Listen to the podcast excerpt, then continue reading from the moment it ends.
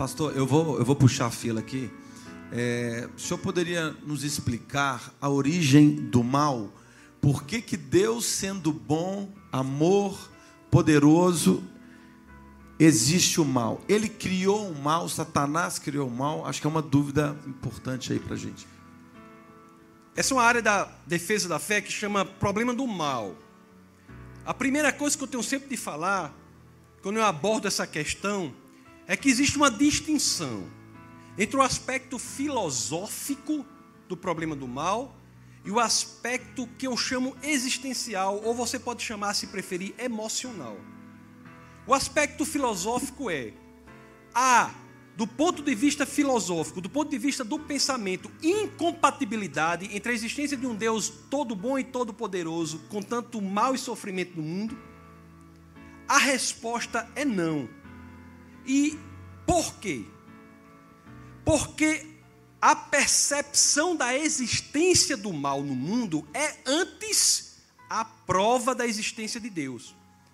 Não estou dizendo que Deus faz o mal. Eu estou dizendo que se não houvesse Deus, não seríamos capazes de identificar o mal no mundo. C.S. Luz, que foi um dos grandes pensadores e talvez o responsável por minha conversão inicial, pelo livro dele, já estava morto ele, pelo livro dele, o que é que ele diz?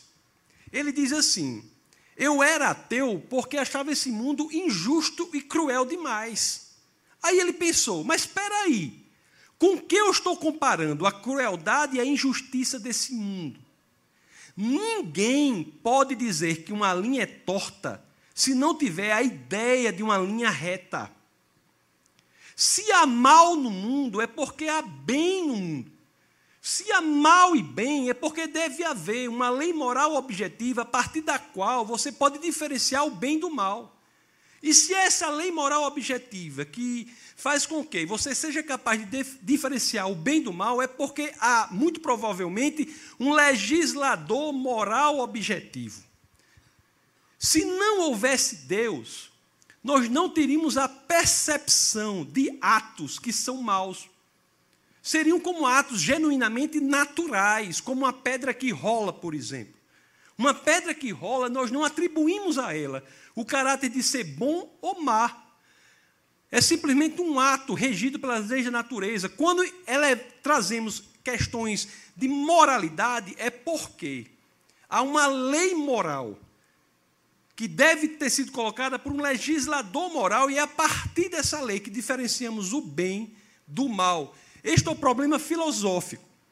É a ideia de que o fato de você identificar mal no mundo não quer dizer que Deus não exista. Pelo contrário, nós só identificamos porque Deus existe e é a expressão do bem. E graças a isso é que temos essa medida de padrão para a qual nós encontramos a distância daquele ato que chamamos mal e identificamos como mal. Deus quer o mal? Não. Deus não quer o mal. Deus permite o mal? Sim. Deus permite o mal. Tudo o que acontece, Deus permite. Tudo. O problema está em muitas pessoas acharem que o que Ele permite, Ele quer. Não. Por que, que há coisas que ocorrem que Deus não quer, mas Ele permite? Porque Ele nos criou de uma forma específica.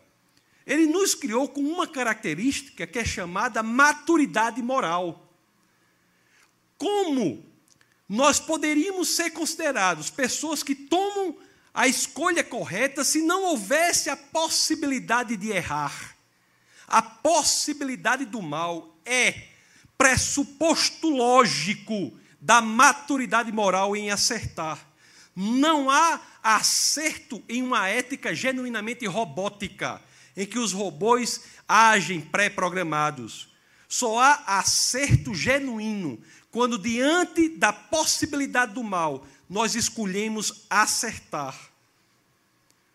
A oração que Cristo ensina, o Pai Nosso, não diz assim, não, Senhor, me livre de ser tentado. Ele diz assim? Não. Me livre das tentações. A tentação é um pressuposto lógico da nossa maturidade moral. Porque é diante da possibilidade do erro que nós acertamos. É diante da possibilidade de não amar que nós amamos. Não há amor em alguém que não tivesse a possibilidade de não amar. Você pode até forçar uma determinada pessoa a se comportar como se amasse você. Pode forçar uma pessoa a se comportar como se amasse você. Mas uma coisa que você não pode é forçar essa pessoa a amá-lo ou amá-la verdadeiramente.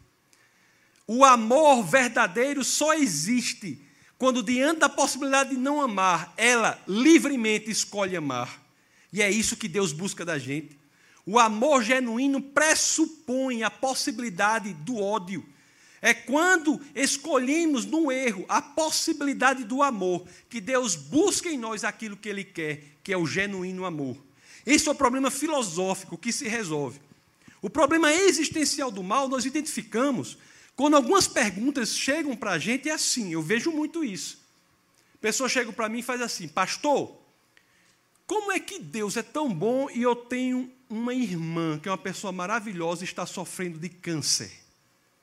Como é que Deus é tão bom e meu filho faleceu? Nisso daí, ela não quer uma resposta filosófica, mas sim quer uma proximidade pastoral, quer que você fique perto dela e que mostre a ela que, embora este mundo seja da forma que é, ele não foi planejado para ser assim. Este não é o mundo que Deus quer. O próprio Cristo foi tentado, não se esqueça. Este não é o mundo que Deus quer, é o mundo consequência do que fizemos. Mas não há problema. Deus voltará em um momento, já voltou na pessoa de Jesus, né? E voltará um momento para levar a sua igreja.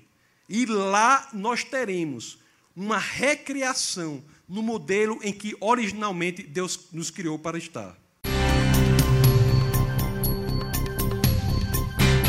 Essa foi uma produção do Ministério Internacional Defesa da Fé, um ministério comprometido em amar as pessoas, abraçar a verdade e glorificar a Deus. Para saber mais sobre o que fazemos, acesse defesadafé.org.